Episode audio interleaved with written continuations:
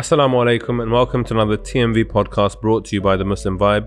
As always, I'm your host Salim Qasim, and on this week's podcast, I'm joined by Hussein Sharara from Wise Academy based out in Dearborn, Michigan. I actually met up with Hussein earlier this year um, when I was in America, and I got to see the school that they have out there, Wise Academy, um, where they've got hundreds of students and are doing remarkable things in the, in the local area. Um, one thing that stood out to me in particular was the way that he deals with with kids. He does a lot of counseling with them, um, and he has a very interesting and what I find to be unique approach um, when it comes to to these particular matters. To be honest, I don't want to say too much more about the podcast. I'd rather you just hear it from Hussein's mouth himself. Um, so, without further ado, here's my conversation with Hussein Sharara. Uh, Assalamu alaikum, Hussein. Alaikum salam. How are you?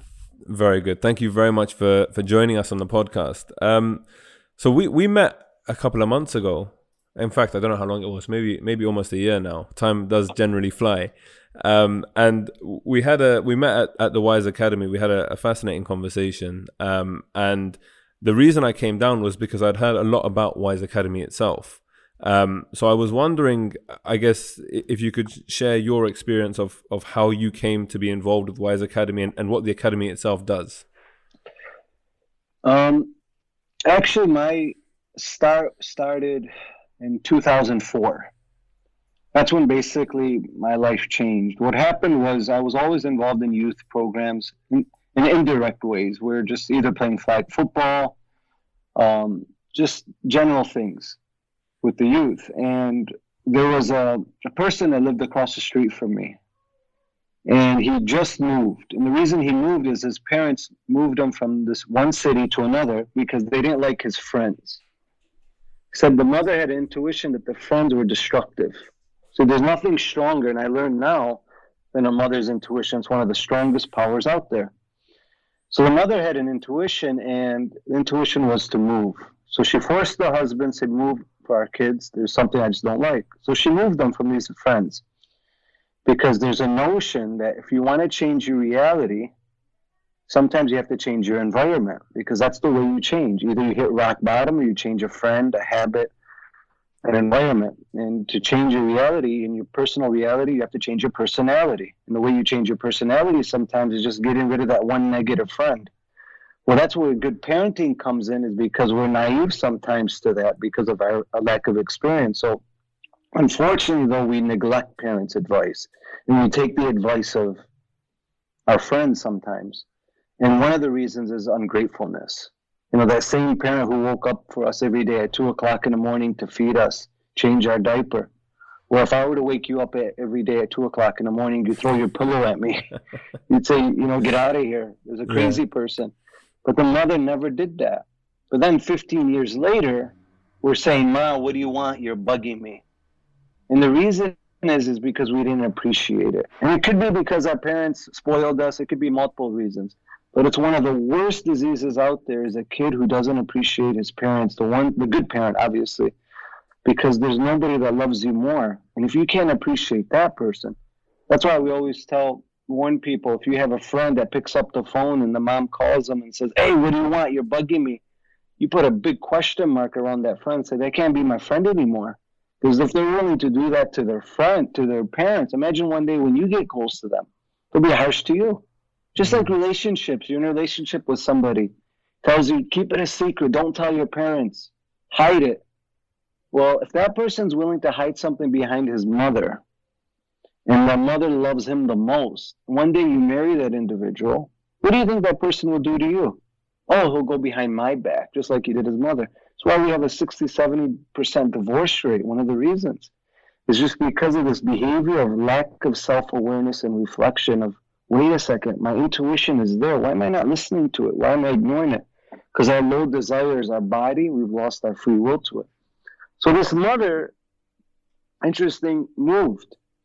So at the time moved, it was across the street from my mother's house where I lived at the time. And the Pistons were really good, the Detroit Pistons in basketball. So we'd always watch the Pistons. The kid changed, became a straight A student, was a ninth grader, good friends. We'd see him every day.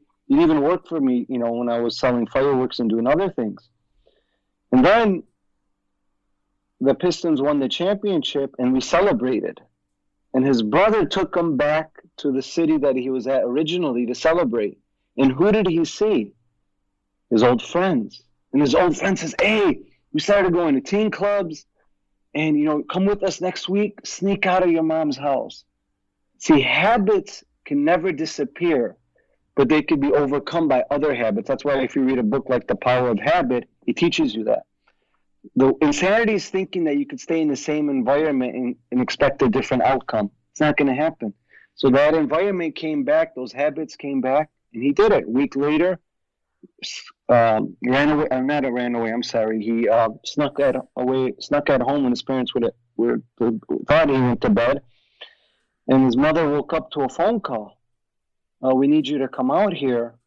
It's about 15, 20 miles away to come to see if this is your son. She goes there, and they were driving. What they were driving down the road. The road split, and one of them was inebriated, was drunk and he lost control of the vehicle and that one boy got ejected from the car and instantly died so now the mother gets there to identify the body she looks and says oh my god that's my son who i thought was sleeping in my bed and when she looks up she sees the boys that she removed, wanted to move away her son from she says you're the boys that i wanted that i wanted my son have nothing to do with i had an intuition you were going to kill my son and my intuition came true and it left such a resonating thing on my soul that I said, wow, what can I do for the rest of my life to stop that from happening? And that's what's happened. Well, I changed the direction of my life to do that work, to help mothers from grieving, because there's two types of cries that I've heard. I heard that mother cry over her son's death. It was one of the worst cries out there. But a worse cry is a mother who cries over her son that's lost her soul to sin and vices.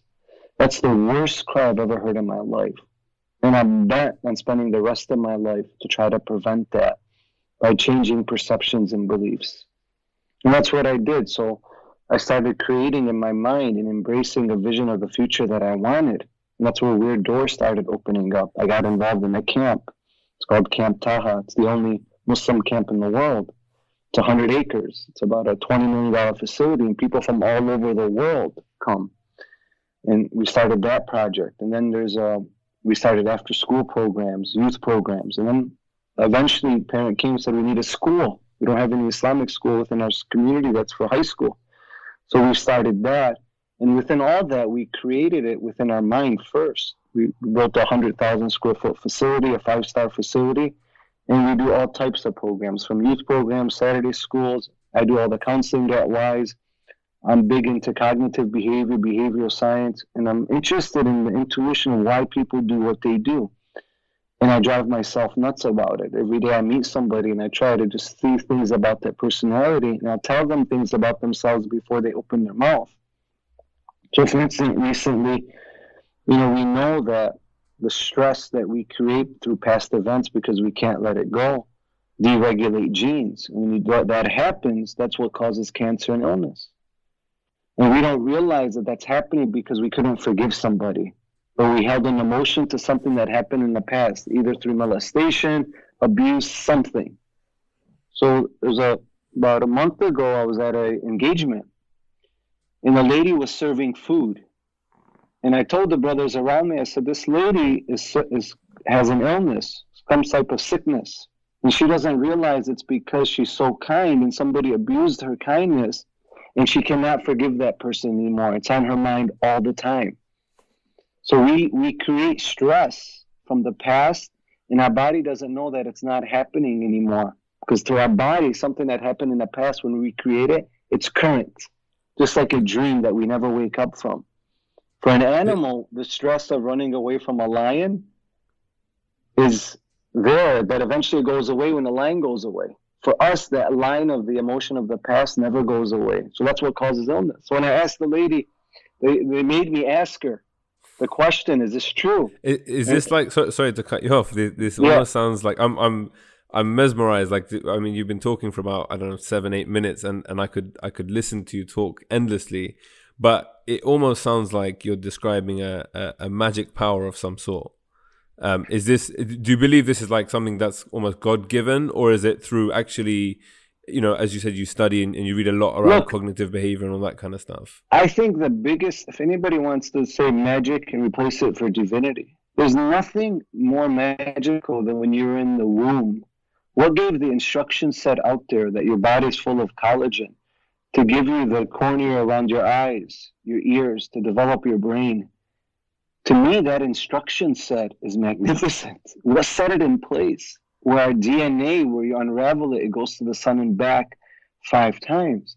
My thinking is that if you tap into that awareness, and you no longer live in the emotion of the past, but you have a vision of the future. Most of us have a vision of the future by looking at the through the lens of the past, and we can't let it go.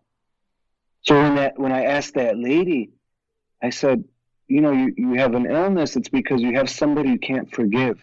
When you learn how to forgive them, your life will change. And she looked at me, she goes, Are you a psychic?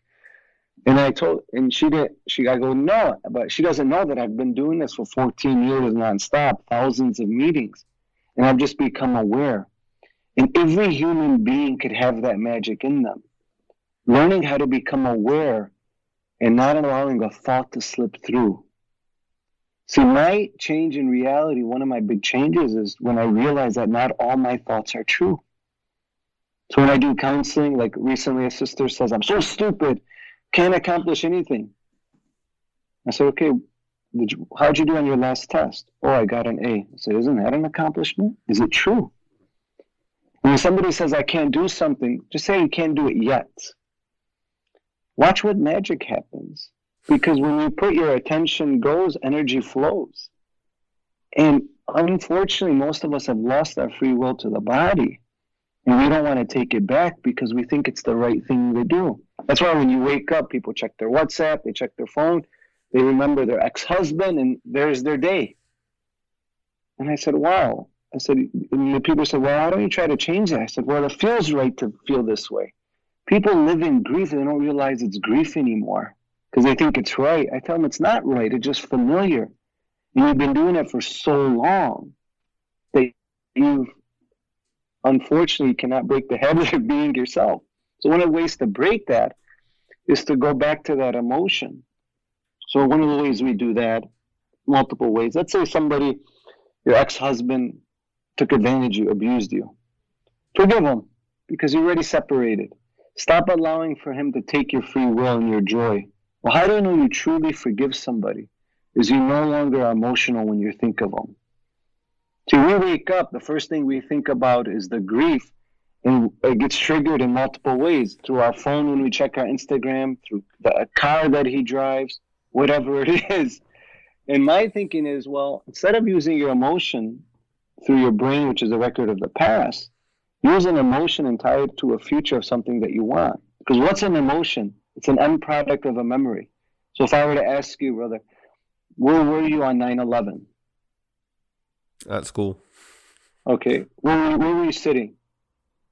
I remember I was in the IT room at school. We were what? in IT class, and and the news. What were you doing the day before? No clue. No idea. The day, no. no idea. Why? Because that was an emotional event. Yeah. You notice it becomes a memory. You'll never forget it because it has an emotional stamp on your brain. When you put your awareness there, see, I asked you something, 9 11, your awareness went to that part of your mind, and your mind is your brain in action, and you were able to recall it within a second. Well, most people live in grief because of that, because they're able to recall things in second, because, and it becomes very familiar. So now imagine using an emotion and tie it into something in the future that you want. And envision that and embrace that, and no longer use emotion just for the past, but of something of the future and how that would feel. Because we wait to change when a calamity hits, when stress hits, when you've hit rock bottom. I say, why not change during joy and happiness and learn how to break the habit of being yourself? Jim Carrey. Jim Carrey came to LA. He was a famous actor. He had no money. He wrote himself a $10 million check. You know, Sam, somebody says, you right now you write a $10 million check and you tell people, I'm going to cash this in five years. Yeah. What would people tell you? So you're, you're crazy. Because yeah, if they believed you, they steal the check. Nobody would believe you. But you notice that's the key. Is you first have to believe in yourself. I know it sounds corny, but it's so true. So Jim Carrey every day would write, look at this check that he cashed in November of 1995. He wrote it in 1990, but he worked hard towards that. So that's where the hard work comes in. Five years later, he got a, his break. He did In Living Color, and then he did the first movie Ace Ventura. Then he did The Mask. Then he did Dumb and Dumber, of all movie titles. They sent him a check for ten million dollars. No way. And you know, we don't believe in coincidence. He created that. You know, people are looking for love. They're looking for wealth. You cannot find wealth unless you feel abundant. You can't find love unless you learn to love yourself. Can't find moments of awe unless you feel awe within you. So, so, so I, that's one. Th- yeah. No, I, as in with, with regards to to the stuff that you do in the school because i can imagine mm-hmm. being a 12 13 14 year old sitting and listening to this kind of stuff it can be mm-hmm. quite life changing um, yes. and and you know the, the, stuff that you're kind of reinforcing i think is incredible and something that that needs to happen um, and, I, and, I, have manifested that where if I wanted to help parents. So when I when I take a straight E student and I make a straight A, by giving an emotion of how it's going to feel. Remember, feelings. Everybody says, "Oh, I feel this way." Well, that's the language of the body. Thoughts are your language of the mind. When yeah. you put them together, it's your state of being. And then when you put an action behind it, it's your personality.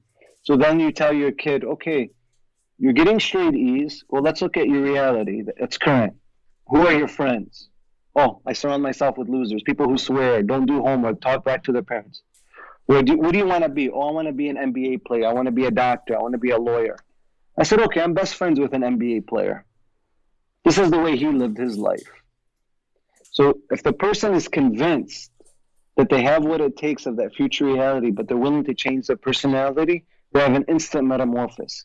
So that's when a short time I take straight E students, make them straight A, they get full ride scholarships. I've helped people suicide achieve, you know, health. People who are broke, you know, so many people will come in here that because I, I, I interview all the teachers, and the teachers some of the teachers will have like a side business, an Instagram, something they're selling, but they're scared to be fully committed. And I won't hire them. And I'll teach them to be fully committed in that venture and becoming an entrepreneur. One year later, said that was the greatest thing you've ever done to me. And sometimes you sit with kids and parents, and I just tell the kid, just go look at your environment tomorrow. Be aware of the thoughts that you have. Go look at your friends. Your friends are going to be your kids. The type of personalities your friends are, that's going to be your kids. And then they'll come back within three months. The mother will want to hug me, letters from the teachers. What happened? Oh, their life changed. Well, how? Well, I have a vision of now of the future that I want, and I tie an emotion of how it's going to feel when I get there. It's that simple. Unfortunately, most of us live in the past, and our familiar past is our predictable future. We need to take our free will back by telling the body, hold off. Not right now, I'm going to get to you. But in the morning, I'm going to start my day off with success, and that's it. It's really that simple. So, so it's it sounds like that that sort of formula that you just gave about tying an emotion to the future and you know the version of yourself and yes. what you want to achieve mm-hmm. is is the key essentially to everything. Right. That's where meditation comes in. You know, where you think about, you reflect, and you pray. You know, even within Muslims, they pray but just like tying your shoes, that's how prayer is to most people. Because remember, a habit is when you no longer use your mind um, to, to do something. It's your body doing it, it's your subconscious self. Yeah. Unfortunately, prayer is like that because if you pray five times a day, it becomes very routine. So, what do we teach adults, youth, when I do meditation session? Pray with intention. What is one thing you want to ask for? What's one person you want to pray for? What's one calamity that you're going through? What is one vision of the future that you need help with? Then pray. Your prayer has now a different meaning. That's one thing that we forgot that the prophets used to pray. They used to go in the middle of the night and meditate, contemplate. And the first rule of every religion is contemplation, reflection. But you have to do self awareness. Knowledge is power, knowledge of the self is self empowerment. So how there, there was a piece of advice that you gave me, which I, I mentioned to you just before this. I didn't implement, but Okay. it, it made me think a lot, and that was about how you start your day. And you've mentioned this generally as well, just now in kind of passing, but Mhm. It was around basically the first half an hour or forty five minutes of your day. Don't check your phone, and Right. use that time to to meditate, to read, to potentially pick up a new skill, whatever it might be, Right. but kind of live in the moment. Um, and they, yeah, everybody wants a reality for themselves that they would love to have. It's like when a kid tells me he wants to make the NBA. His mom says, be as positive as you can, you make the NBA. But I tell him, okay, five o'clock in the morning, wake up. If it's raining, if it's hot, no excuses. Five o'clock in the morning, wakes up. Some of us do the same with prayer. They wake up and say, ah, I'm too tired. They go back to sleep. So your mind says one thing, but your body took over. And that. so, how do we body- overcome that? so the way you overcome that is you have a vision of the future that you want, that you're willing to sacrifice for, and you have to do it with joy. A lot of people think that growth comes first, success comes first, then joy. You cannot have growth without jo- feeling joy first. You can't go to the gym and be unhappy and say this stinks. You got to embrace it because you have a vision of the future of how you're going to look when you do it. So that's what you do in the morning you wake up, you want to check your WhatsApp, you're going to get your coffee, you're going to brush your teeth, use the restroom, you tell your body, hold off, I'm going to get to you. But this first 15 minutes, I'm in a state of creation and embracing a vision of the future, of the vision of the day that I want. So that's when you're grateful for a few minutes of the people around you. You feel um, prayers that you want to send people to. And then you close your eyes and you say, What is the vision of the future that I see? And tie an emotion to it and physically make your body there. If anybody thinks they can't do it, just think of the last dream that you had, the last nightmare, the last great dream. Did your body think it was actually happening? Yes. So you could do that while making, because you're dreaming, when you're dreaming and sleeping, you're in delta and theta waves. You could actually be in those types of brain waves right when you wake up. But as soon as you check your phone and get those big dopamine hits, you go right away to beta waves. And that's your analytical self, and it's very hard to turn off. So you want to stay in those low brain waves and meditate. There's a, there's an app called Headspace. Just learn how to breathe, calm down, and say, okay, what is it that I want? What are the limiting beliefs that I have? What are things that I have to be aware of? Do I complain? Am I am I edgy? Am I angry? Do I just always ungrateful? Am I talking back to my mom? Do I always have to remind it to do things? Well, how do I change that? Well, envision and embrace it and actually see yourself doing it. That's what that's why I'm fascinated by success. Like I have a cousin of mine who he just did one reflection. His friend came and told him at the age of 18. Because it just takes one moment, one vision, just like I had with that mother who lost her son. And then it opens up the floodgates of weird doors that open up when you do that. The, the, the man told him, you know, his friend told him, steal credit cards. And we'll split the money. We'll take it to a smoke shop, uh, run the credit cards, we'll split it. The next day he comes says, Where's the credit card? He says, I didn't want to do it. I thought about it. I don't want to do it. His friend looked at him and says, You'll be nothing but a loser your whole life. See, we lose our free will and our imagination to somebody else's im- imagination, we become submissive.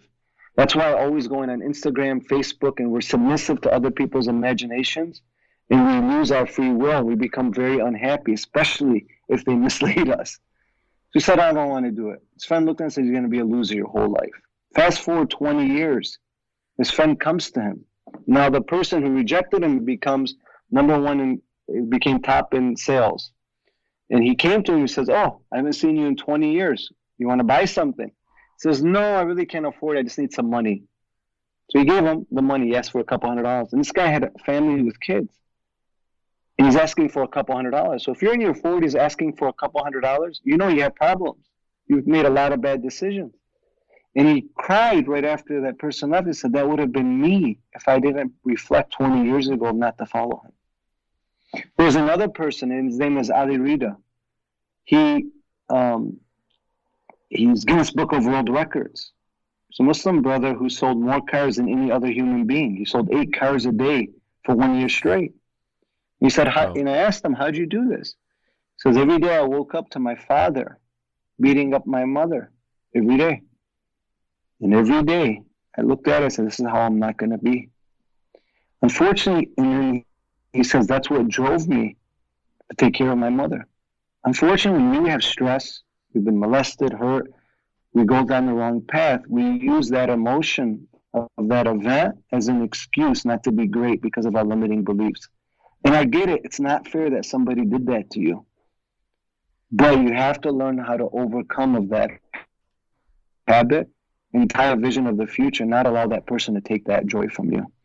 And that's what I really try to do with people. If I can take you back uh, quickly to you mentioned, you know, c- coming back to the whole routine in the morning and and disassociating yeah. and the different types of waves. One thing, and I, and I want to talk specifically about the younger generation here, because obviously you work mm-hmm. with a lot of kids. Um, one thing that people often talk about with regards to the different generations is that the younger generation now are more hooked on their technology. They have shorter Correct. attention spans. We're lazier as a generation as well compared to our our fathers and, and grandfathers and whatever else. Um, yes. What's and, and, there's also a sense of entitlement and everything else. Do you, do you think that's a fair generalization? And how have you tackled uh, technology within uh, Wise Academy well, and you know kids and phones yeah. and there's always well, issues around let, that. Let's look at the data. Yep nobody's ringing the alarm bells. In the last 40 years, homicide rates amongst teens was higher than suicide rates up until 2012. 40, where it wasn't even close. It's 40, 50% died through homicide compared to suicide. Well, since 2012, that number has flipped. You don't see numbers like this. Where now more teens are dying through suicide than homicide. What's happened? What happened in 2012? 2012 is when 50% of the world owned an iPhone. Well, what happened? Well, you, you wake up, and if you spend more than 10 hours a week on Facebook and Instagram, because we check our phone about 100 times a day, 60% of that is through procrastination, where really it was meaningless. It was just a habit. You didn't have control over it. So when they check it and they see everybody is happy, and they see a false reality and they think that they're sad. And now when they post something, it's most likely just to get likes, not just to post it for the sake of posting. They want to make sure everybody likes it. And if people don't like it, then they become sad. And they look at everybody else's reality and they think, oh, I'm unhappy, everybody else is happy. That's why when you spend more than 10 hours a week on Facebook or Instagram, become depressed, levels go up by 30 to 40%. So you go to Facebook and Instagram to become depressed. You are not depressed, then go. Well, why is that happening? Well, if you look at it in the 90s, people, how do be, people become alcoholics? Because they started as a teenager. Well, what happened? Well, they, they went to parties on weekends, they drank alcohol, they felt good. So then what would happen? It'd be during the week, a traumatic event would happen. So, oh, I want to feel good. Well, last time I felt good, I drank alcohol. So let me try that again. Well, now the same thing is happening with the phone. We felt good. We went on Instagram. Somebody liked our post. That was a good feeling. Well, now trauma- traumatic incident happened. Now I'm alone in my room. I'm going to go to my phone. Yeah. And now that becomes our elixir out there to help us. So what we've basically done to the generation is basically tell them, well, when you're sad, here's the liquor cabinet, which is the iPhone. Here you go and we're seeing astronomical levels of depression, suicide, cyberbullying, cut, cutting themselves because of that. So I'm not saying not to use Instagram or Facebook. I'm saying use it as a tool, but it needs to be monitored. So then when I do it at school and I see a kid who's falling by the wayside, I see a kid who's getting straight, you know, E's or D's, and I say, give me your phone for two weeks. Because you want this vision of the future, but every time you do your homework, you have your phone next to you, you're checking it. You spend two hours on Snapchat on a meaningless, meaning, meaningless conversation. You are on Netflix all weekend when you should have been studying. I said, just give it to me. And then I would do mood tests. Day one, Brother Hussein took my phone. It's like losing my arm. I can't handle it. Day two, oh, I'm still anxious, but I did my homework. I didn't get distracted. Day three, I sat with my parents and actually had a conversation. Day four, first time I walked around the block in over a year. Two weeks later, I want to give them the phone back. They say, no, keep it until the end of the year. Because they saw a change in personality and they see a change in the reality and they say, wow, I want that. And now they start investing in the future. Unfortunately, parents are not equipped on how to deal with this iPhone generation. And there's a huge gap. Nobody's ringing the alarm bells. But the data is out there. But we need to control it. And one of the things that we have to do with kids is stop comparing themselves with other people. The only person that you should compare your son, your daughter or son with is their future self. So now when a kid gets a bad friend, is on Instagram too much, Facebook, whatever, Netflix, just ask them, would your future self be happy with that? Because you said you wanted to become a doctor, a lawyer, an NBA player. I didn't say that. A soccer player. You said that. Well, does your reality right now envision that reality in the future? And does your personality match? If it doesn't, what are things you have to change about your personality? Well, I got to disconnect from my phone. Or I got to do things without being told. And, and that's. And what about the, the parents themselves? Because I, I feel like when it comes yeah, to. We have this, really bad parenting going on right now. So we either. This is the problem, I feel. Of, yes. There's two types of parents the ones that don't love their kids, don't give them enough attention, and the ones that give them too much. I tell parents if you're doing, you know, the, uh, the kid says, I want to be successful, I want to become a doctor. I said, okay, how do you know you're going to be successful? He said, well, if I do good in school, I said, it has nothing to do with school. I started this school. School is a four year vacation. College is another four year vacation. Because if you're good in science and somebody else isn't, that somebody else just has to study four more hours. There's no creativity needed. I said, what is the, the life skill that you need in order to be success, which is willpower? I said, just look at the garbage can. If it's full, most kids walk away from it. Or they tell their parents tell them, take it out. I said success is doing it without being told. I said if a parent is still doing their kid's bed and they're a teenager, still taking out the garbage, still cooking all their food, doing their laundry, good luck.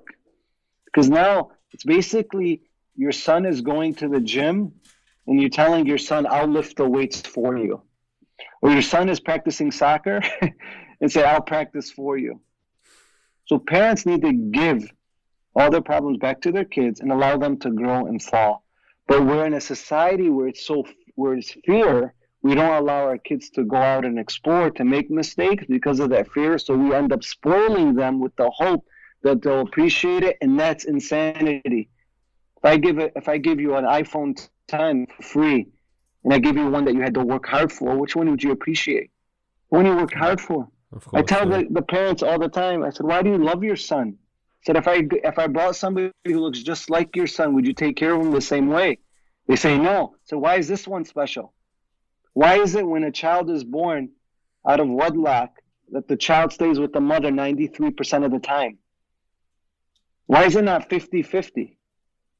Why the other 8%, 4% is like your aunt or your grandma, then the other 4 is the father? It's because the mother went through a pain. Her back hurt when it was in the womb, sleepless nights. When she gave birth, it was the worst pain. But God is merciful. Why would God allow that? You blink 30,000 times a day. You don't even have to think about blinking. Think about that. You blink. You just blink, brother. You don't have to think about it. Imagine if somebody had to remind you to blink, you'd go nuts. So what happened? So the parent says, "Oh yeah, I had to suffer." So now we've taken that suffering away from the child, and the child is told to appreciate it. It's not going to happen. So now when I see a kid who runs away from home, bad grades, this or that, I never blame them. It's just really bad parenting. And, and that's what and the and the parents have to say what are things that I have to change about my personality. Yeah so that my kids don't become lost. And unfortunately, they blame the environment. It's the father's fault. It's his friend's fault. No, what about you that you need to change? We, we expect to have the same personality in a different reality, and that's insanity. With regards to, uh, you mentioned that the kind of fear is losing um, our kids, yes. right? By by by one of the extremes, so either being smothering them too much, I guess, with love and and and right. you know wrapping them in cotton wool, so to speak, or right. on the other end, neglecting them and and being selfish with ourselves. Right. In your experience, have you come across situations, kids, circumstances, families where it is a lost cause. Because I, I feel like that's something that, you know, we talk about, oh, you don't want to get to that point of being lost, but what happens then? What, what what's over the cliff's edge? Well, I honestly, I've dealt with seventy-year-old men, sixty-five. So I've, I'm I'm big on spontaneous remission. Why do people who are told they have two weeks left to live, and then two weeks later that cancer is gone? How does that happen? So I don't believe in any lost cause, from the physical to the metaphysical to the spiritual. And but that person needs, you can never help somebody who doesn't want to help themselves. And there's two ways to change. You either hit rock bottom or you change your environment. And, you and the way you would change your environment is you want something that's greater than yourselves and you're willing to make sacrifices now because you feel the joy of what, what's going to happen. So I've dealt with parents where the kid's 25. I say, okay, pack up all of his problems in a suitcase and hand it back to him. Well, they're scared to let him go. I tell parents, allow your kids to walk around the block. Go to the friends with movies. Let them make mistakes. It's never been safer in society to exist, ever. But yet, because of the fear that's out there in the media, we're so scared. That's why when I go to the park, I don't see anybody. So this one mother in particular wasn't listening. I'd go to the house, could develop bad habits. The cops would come, they would tase them. He'd be on drugs. And one day he decided, you know, to go out and just light a whole building on fire. Now he's serving 20 years in prison. But even then, in prison, he could change. I don't believe in lost cause. But I do believe that unless somebody wants to change, you know, I've, I've been in situations where I've almost given up this work, where I sat across from somebody and I said, you know, what's going on? Well, the father was like, well, he, he, he moved out of my house. I was paying him a $1,000 a week. He went with his friend we take some dumb advice sometimes. His friend convinced him to move out, work with him, make $100 a week. I said, Why would you do this? This is why I want to be on my own. For what? Somebody's given you a blessing. You've now turned it and made it a curse. What are you doing? So I said, and his friend kept calling. So I said, pick up your phone. And he picked up his phone and it was friend. It's a 20 year old boy, beautiful boy. But it took one bad friend to change his direction. And his friend was like, Where are you? What are you doing? He says, Oh, I'm sorry.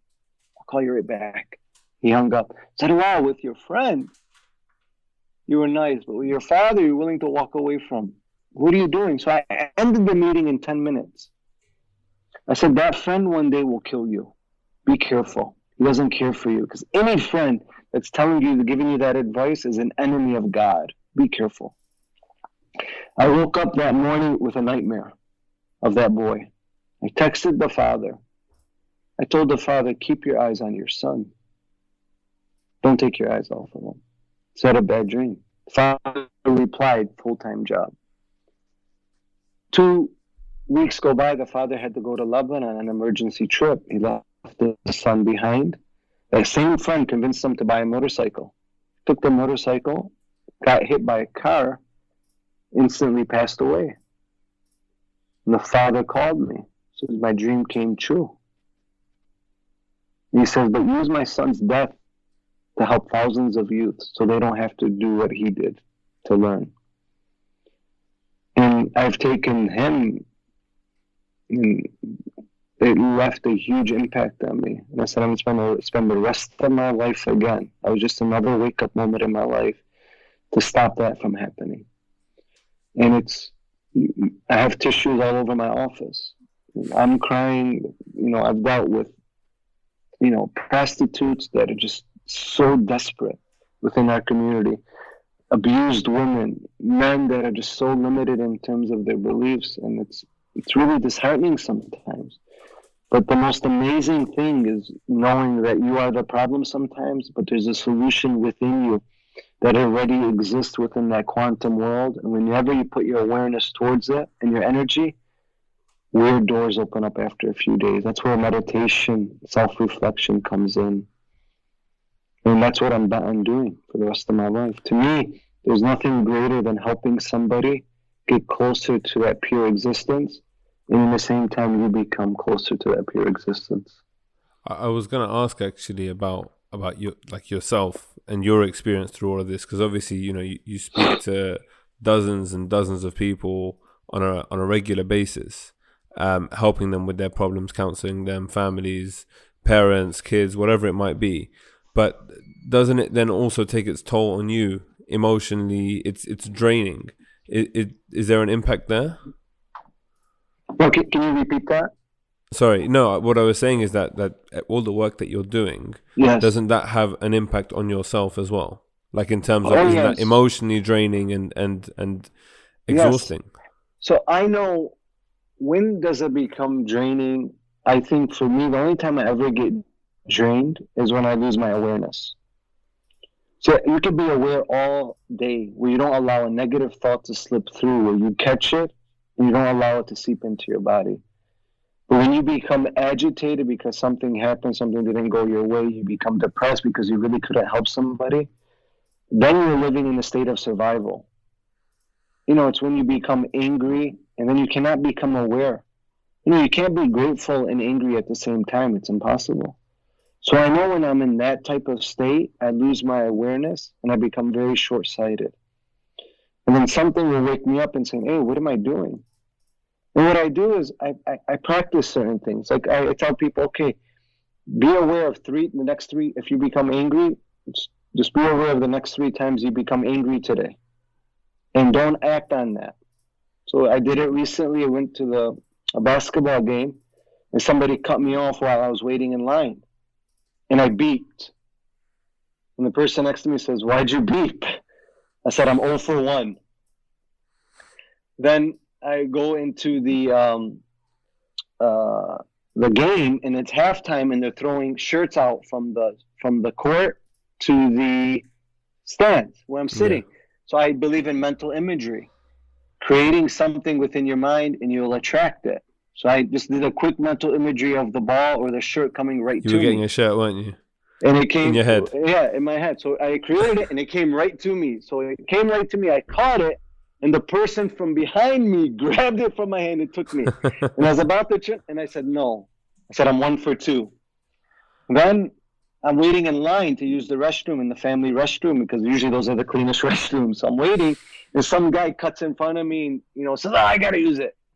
And I was about to say, and I said, "Okay, I'm two for three. And I believe if we do that, negative things that we have about ourselves, and you just be aware of it that throughout the day, you actually break the habit of being yourself and you change. See, to me, what I was fascinated about was the placebo. Why is it when I give somebody a Motrin, their headache goes away? But if I give somebody the same type of a pill that's tell them it's a Motrin, but it's a sugar pill, their headache goes away. Why is every drug study in America done with a placebo? It's because that pill, you surrender to that belief that that pill would help you. And those thoughts created a pharmacy within your body that caused the headache to go away. So my belief is you could become the placebo. And that's amazing. And you don't need to be tricked. That's why I studied um, spontaneous remission, where I dealt with people who even have parents at our school. They were going to die. And two weeks later, that cancer is gone. What happened? Well, I surrendered to the belief of how it's going to feel when the cancer is gone. And I prayed for it. That's why when a Hindu prays, a Jew prays, a Christian, anybody prays, but they surrender to that belief of how it's going to feel emotionally, it happens. Unfortunately, we live in grief. And now, even if a doctor tells us that we're going to die in two months, and then they die, and when they do a check, an autopsy, there was no cancer cells. Well, what happened? That thought actually killed them. See, I, I studied. Are there, are there cases of those kind of things happening? Yeah, yeah. There's many cases. Look at voodoo. How does voodoo work hundreds of years ago? Somebody casted a spell. And then the voodoo doctors would have to come and act like there was a snake in them, and, and they would be instantly cured. Cambodian women were traumatized. Okay? Their husbands and their kids were thrown against trees and killed in the 70s. America came in, saved them, migrated them to North America. Many of them went blind, but the blind wasn't physical. It was um, it was uh, through trauma, the blindness. And um, so I said, you know, and then they were able to get their sight back. How did they get their sight back? Through meditation and yoga. So I asked, I said, I want to meet somebody like this. Because that's very rare. It's less than half percent of the world's population go blind through trauma and then get their vision back. I said, I want to meet somebody. Well, within two weeks, I'm going through an issue at work and I'm being interviewed. And the lady looks at me and says, Don't make this a big deal. You know, I've gone through, I've been blind. I said, What do you mean you've been blind? She says, Yeah, I was blind. I said, Did you go blind through trauma? She goes, How did you know? I said, uh, You wouldn't understand how I know. and I said, You could see. She goes, Yeah, I went through trauma. I was at City of Detroit. I went bankrupt. I didn't have a family. I lost my, uh, I lost my, uh, um, I lost my uh, health insurance. I lost my pension, everything. And that trauma caused me to go blind. And the doctor said I'd never see again. I said, You could see now. I said, Yeah. I said, How? Are you able to see through meditation and yoga? And her jaw dropped. She goes, How'd you know? And I'm thinking, This is what I prayed for. And we really, most of us don't have that certainty that when we pray for and we tie an emotion, it's not going to happen. And if you believe it's not going to happen, then that belief will come true. So Henry Ford says, if you think you can if you think you can't, you're right. It's so true. But unfortunately, when we have setbacks in life, we use that as an excuse not to move forward. And we don't realize every setback that you have in life is a setup for something bigger. And you need to surround yourself up with people who are not negative, ambivalent, who naysay, who bring you down Everybody has at least one negative person to get out of their life. To say, I gotta get, I gotta move away from this toxicity, and create that vision of the future that I want. And I need help with people to embrace that and find people. And we don't realize that we don't find that actually. You attract such people, but you have to be willing to take that first step. And most of us are not willing.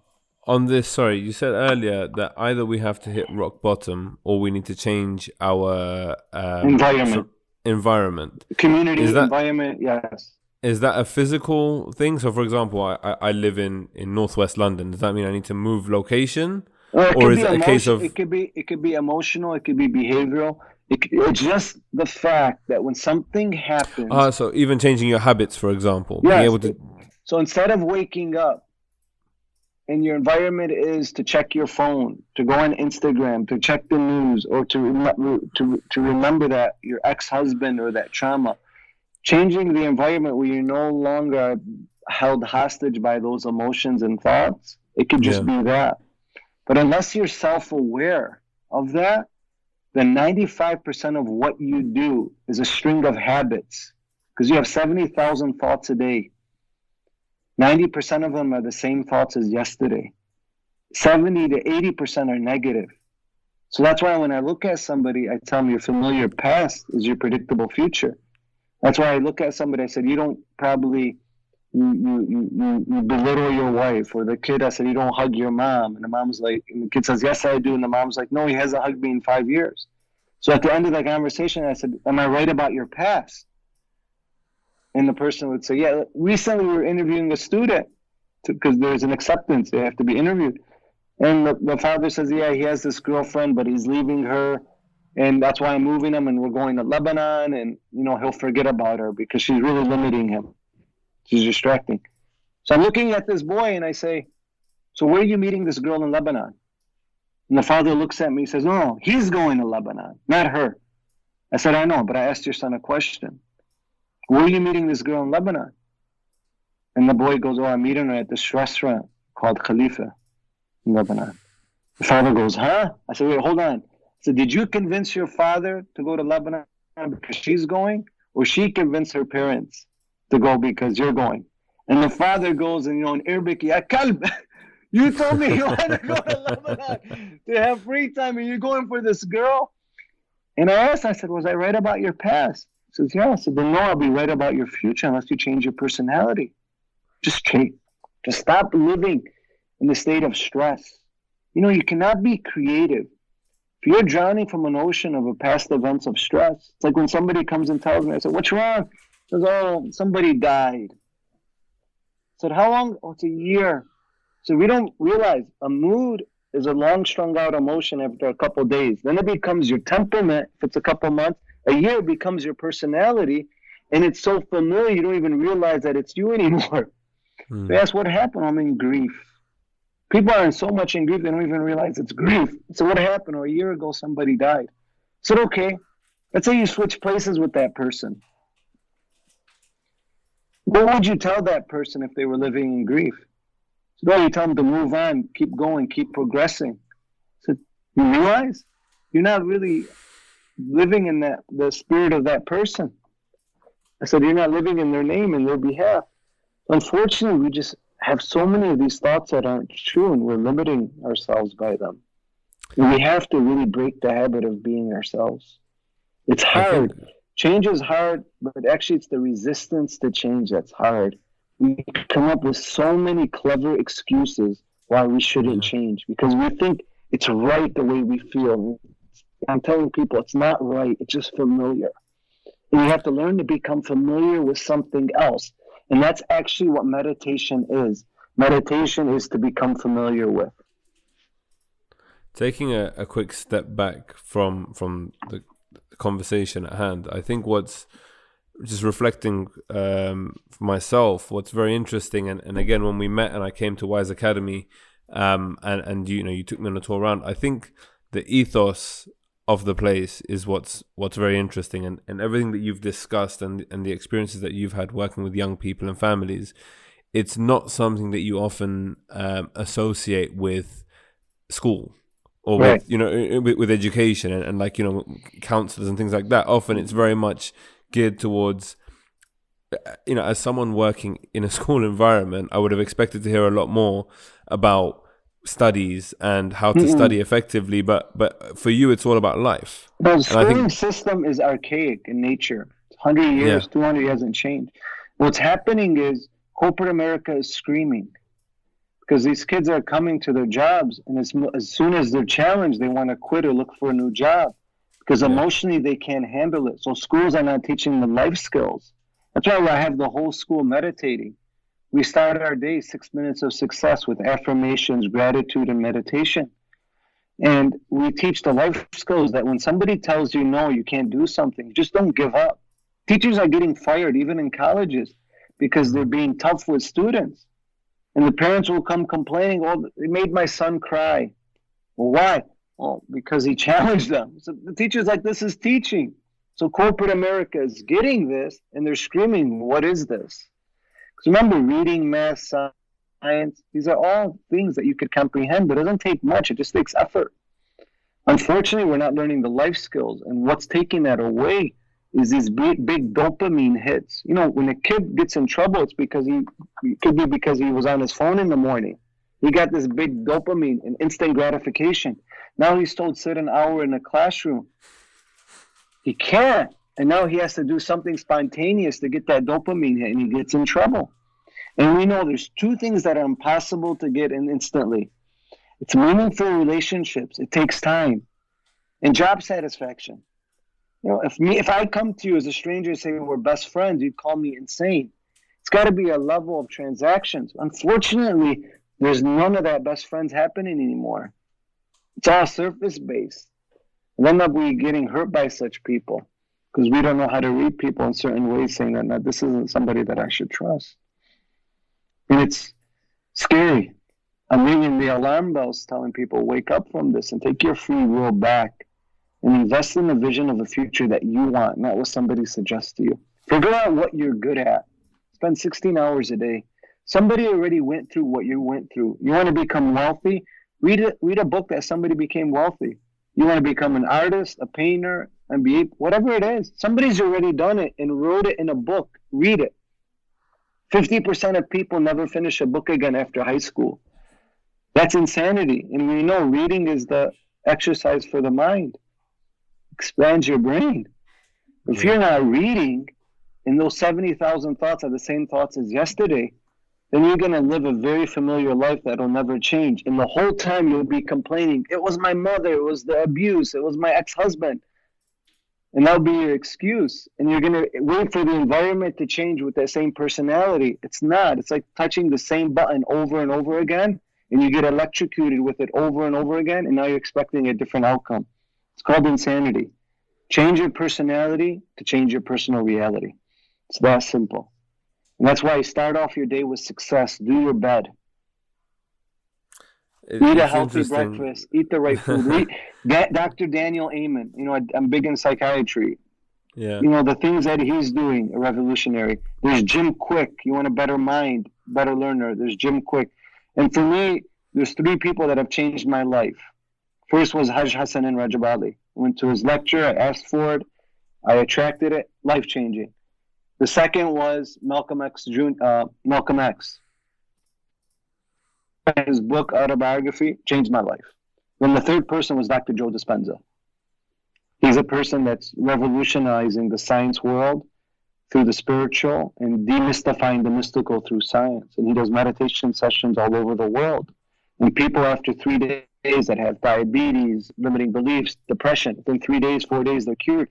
And he's measuring it through science. So you can't argue because now it's scientific, it's repeatable, and he's doing it all over the world. So there's books that he's read, like You Are the Placebo, Becoming Supernatural, Breaking the Habit of Being Yourself. And I've applied his rules to other people, and I'm seeing quicker results. So I've dealt with suicide people, people who have straight E's, get scholarships, uh, marriage counseling that I've done, and just by being observant and aware of their thoughts that they have, and coming up with new thoughts and new ideas and, and no longer surrendering the, the belief of the past and the limiting thoughts. So, like if I were to ask you really quick, give me one thought that you have that could be limiting. Either about Muslim vibe, about personal, anything. Uh, okay, about if we're talking about the Muslim vibe, it would definitely be capacity. The so capacity. We've got a very small. We've got a very small team and not enough time. Okay, but is that true? That you that you need that you need a big team yes and no. but is it true? Can you achieve greatness with the team that you have? Yeah, I believe so. So is it true that you have a small team and that's what's going to limit your success?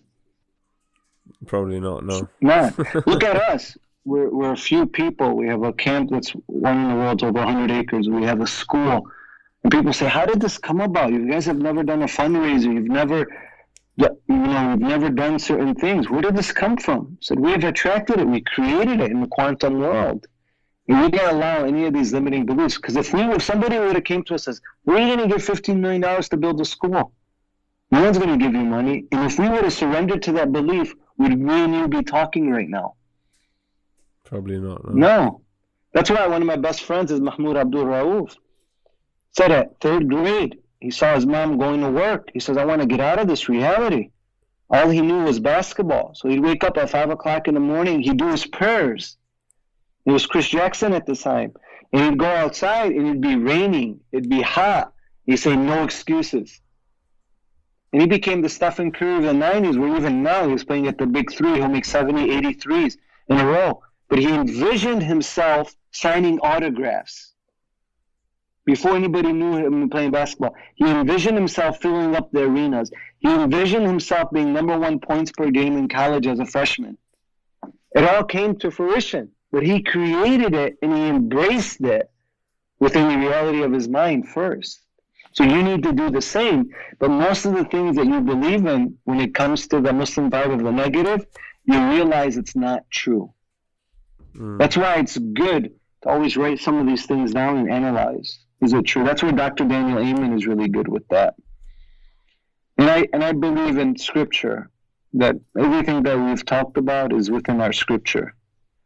There's a universe within us, and we have to kill our egotistic self and this and control this body to take our free will back. It's just like when you tell the kids, so you know, you wake up, a 800 pound person wakes up middle of the night and he opens up the fridge. He sees cupcakes. Says, mmm, cupcakes. Because that's your, your body taking over. That's that habit. He's about to eat it. But then his conscious self, his spirit says, Cupcake? You just ate 32 cupcakes two hours ago. You're 800 pounds. you you don't have a job, you're not married. As soon as he surrenders to that belief that he should put the cupcake back for a better future, and he does it enough times, what will happen? He will lose weight, get a job, get married. But he attracted all that. Most of us cannot put that cupcake back because we're so familiar with the habits that we currently have. And one the ways to change that is through meditation of how it's going to feel when I no longer have this limiting belief, when I no longer have this cancer, when I no longer have these suicidal thoughts, when I no longer need love from somebody who abused me. How would that feel? And I'm I'm a big believer in that. Let's take our free will back and control our subconscious and rewire this computer program that we have that's at our body. And anything that you want already exists within the quantum world. You just got to put your attention there. Where your attention goes, energy flows. And that to me, that we have a universe within us if we just learn how to tap into it. And you become the placebo. And no longer allow the environment to determine that you think you're a loser or you're overweight or you're never going to get out of it. Do not surrender to that belief. It's not true.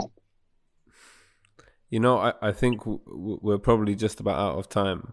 But one thing that would be very helpful and interesting is if you're able to give me a list of, of books or recommended re- recommended reading yes. um, on these kinds of topics that we can share with the listeners. I would um, for, for the uh, for the phone. If you want to know the data of the phone, I would read iGen by Jean Twenge.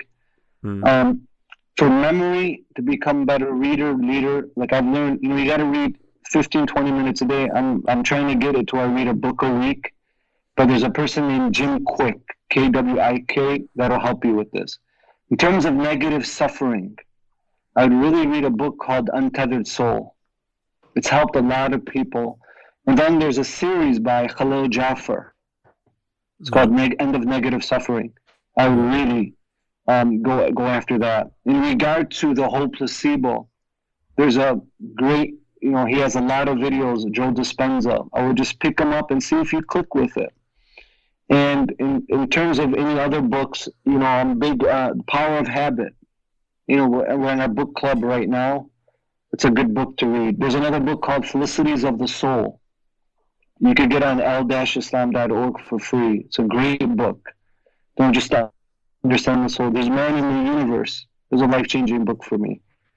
Um, there's a simple read. If you want to read a book for your child or your teenager, it's called Chop Wood, Carry Water. It's actually a chop. book that Chop Wood, Carry Water. Okay, uh, chop wood. Okay, sorry. Yeah, chop wood, carry water. It's a great book. It's falling in love with the process. Remember, success is dependent on willpower. Hmm. If you study it, it's it's everything. You know, is willpower. I'm, I'm, I'm cousins with first two Muslims that went into West Point. Point and I asked them, what, how do you get into West Point? Well, you have to have a letter signed by the vice president or congressman. So 50% of people drop out after two weeks or 20% or something. So why do they drop out? And they've done studies. So because they lack the vision of the future of how it's going to feel when they overcome this tough act. And the people who lacked it dropped out. It wasn't the straight A students. It wasn't because of their parents. It had nothing to do with it because straight A students would drop out. It was that lack of vision of that having that will to overcome that adversity. And they ended up, was, one of them is Norm Turfy and Robert Turfy. And Robert Turfy later, you know, again, successful, ended up having the will to create an idea and a vision of the future. He ended up selling his IT company, I think, for $500 million. You know, I'm fascinated by it. I'm friends with a doctor that this surgery as other doctors can do. He said, How'd you do it? He says, Oh, middle of the when everybody went off break on Christmas break, I stayed in my dorm. I put newspapers around my windows and I studied the books for next semester. I had that will. You know, when somebody says, I want to be an entrepreneur, I said, if you're hanging out with your boys on Saturdays and Sundays, you don't want to be an entrepreneur. I said, it's 16. I said, we've done it for 12 years, 16 hour days every day to manifest this. What are you doing? You know, there's, there's great videos out there. Remember, ignorance now is a choice the knowledge out there, you no longer need to go to a monk, a Buddha, a sheikh, an arif to go and get knowledge. It's at your doorsteps.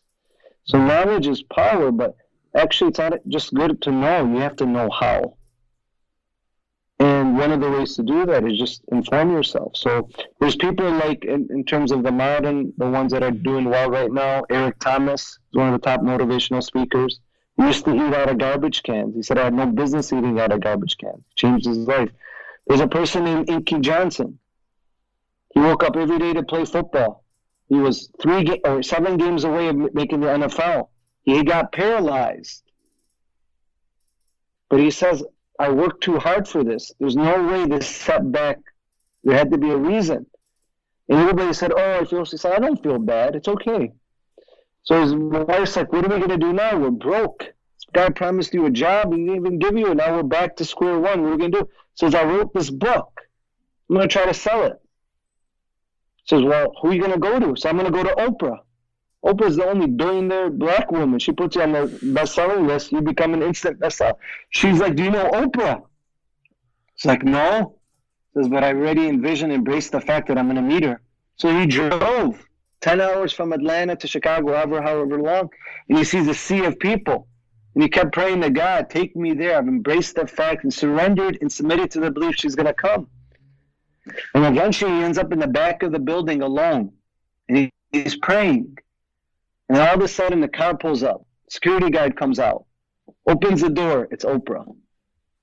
He walks towards. He goes, "Nice suit." Says, "Oh, my name's Inky Johnson. I got this book. Can I take a picture? Put on Facebook?" She says, "No problem." She takes a picture, and if you Google it, Inky Johnson Oprah, you'll see the picture that changed his life.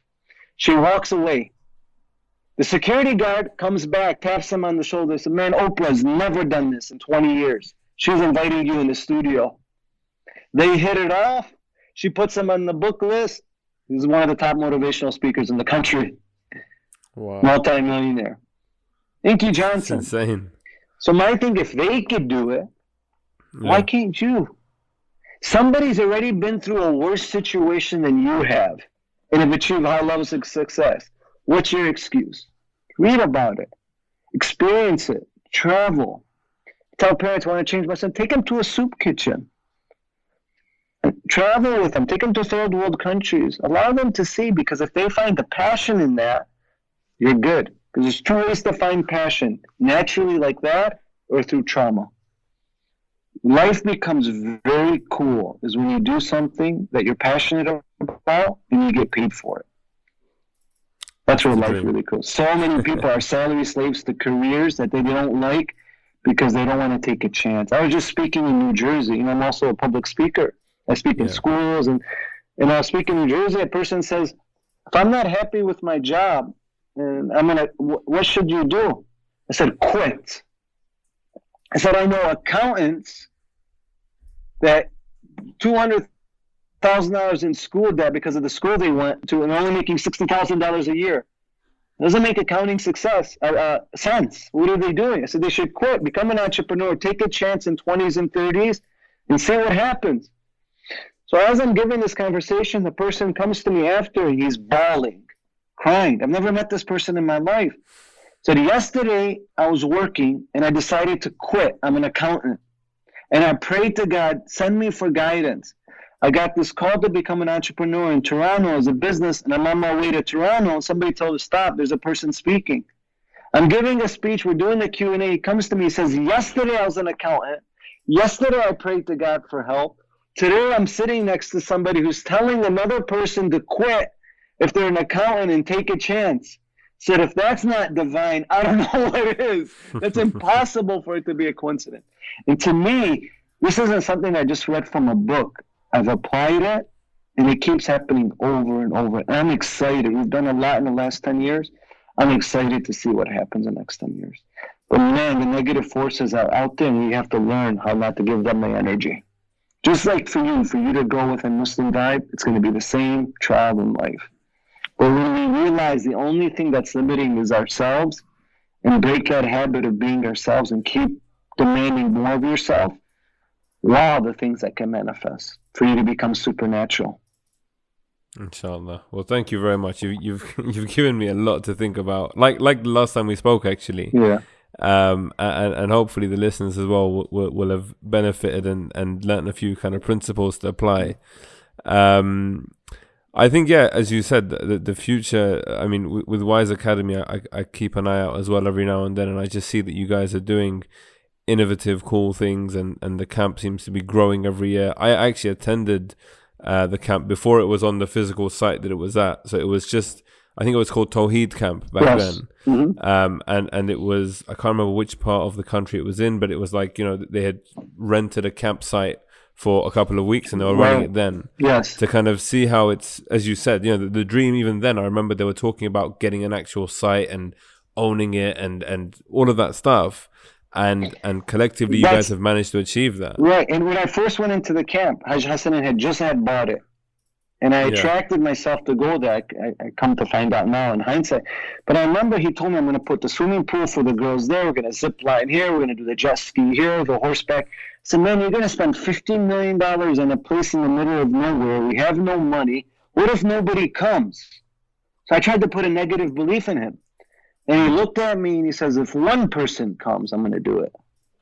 Don't worry. and it did. I remember there was days that we needed two, three hundred thousand dollars. We prayed. The next day, out of nowhere, somebody would walk in the camp, say, "Oh, you know, I'm supposed to go on an Alaskan cruise. You know, I, I ended up in Dearborn. I'm not, I'm not sure how I ended up here. My parent, my, my family wanted to come. I didn't want to be here. I come to your camp. Now I know why God sent me here. How much money do you need? We never mentioned anything about money. And this is the day before we needed the money. So my thinking is the only reason we wouldn't have gotten that money is if we were to surrender to the belief that we wouldn't have. So no matter what you're going through in life, cancer, ailment, don't surrender to anybody's belief that you cannot overcome it. That's what prophets were, were set for us to, to overcome that. And that's what religion, religion isn't just to get into heaven. Religion is to get close to that pure existence by doing his work. So find out what you're good at and passionate about and go after it.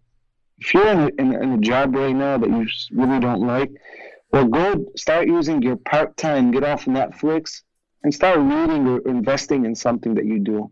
And watch how that part time becomes full time. It manifests itself. And every human being in the world could do it. And let's stop hanging out and, and picking and gossiping and talking about other people's fault and past things about you know people's events. Let's embrace and help each other and encourage. And just find one person in your life that's like that. That's all you need. Well, I think I have I have you for that. that. Yeah. I, if if you allow me to WhatsApp you more often, I've I've got you in my life. and I'm free, so anybody would like to contact, you know, my um, Facebook is uh, H U S S E I N dot C H A R A R A dot one. It's got a Malcolm X picture. Instagram, you can even email me and I think I'll just send you well, so people can contact me. Yeah, yeah, we, we, can put your details in in the yeah. the episode notes. And I'd love again, to come to the UK to see the things that you guys are doing there too. Hopefully, we. I mean, you know, invite it into your world, and hopefully, yeah. very soon exactly. it will happen. Yes. Um, and that way I don't have to pay for the ticket. well, no, thank you very much once again for your time, and uh, inshallah, all the best. Inshallah, um, and I pray um, for you, and I'm, I'm excited to see the type of vision that you have that's going to create another reality that's going to open up many, many doors for you. And it's exciting to watch other people do it.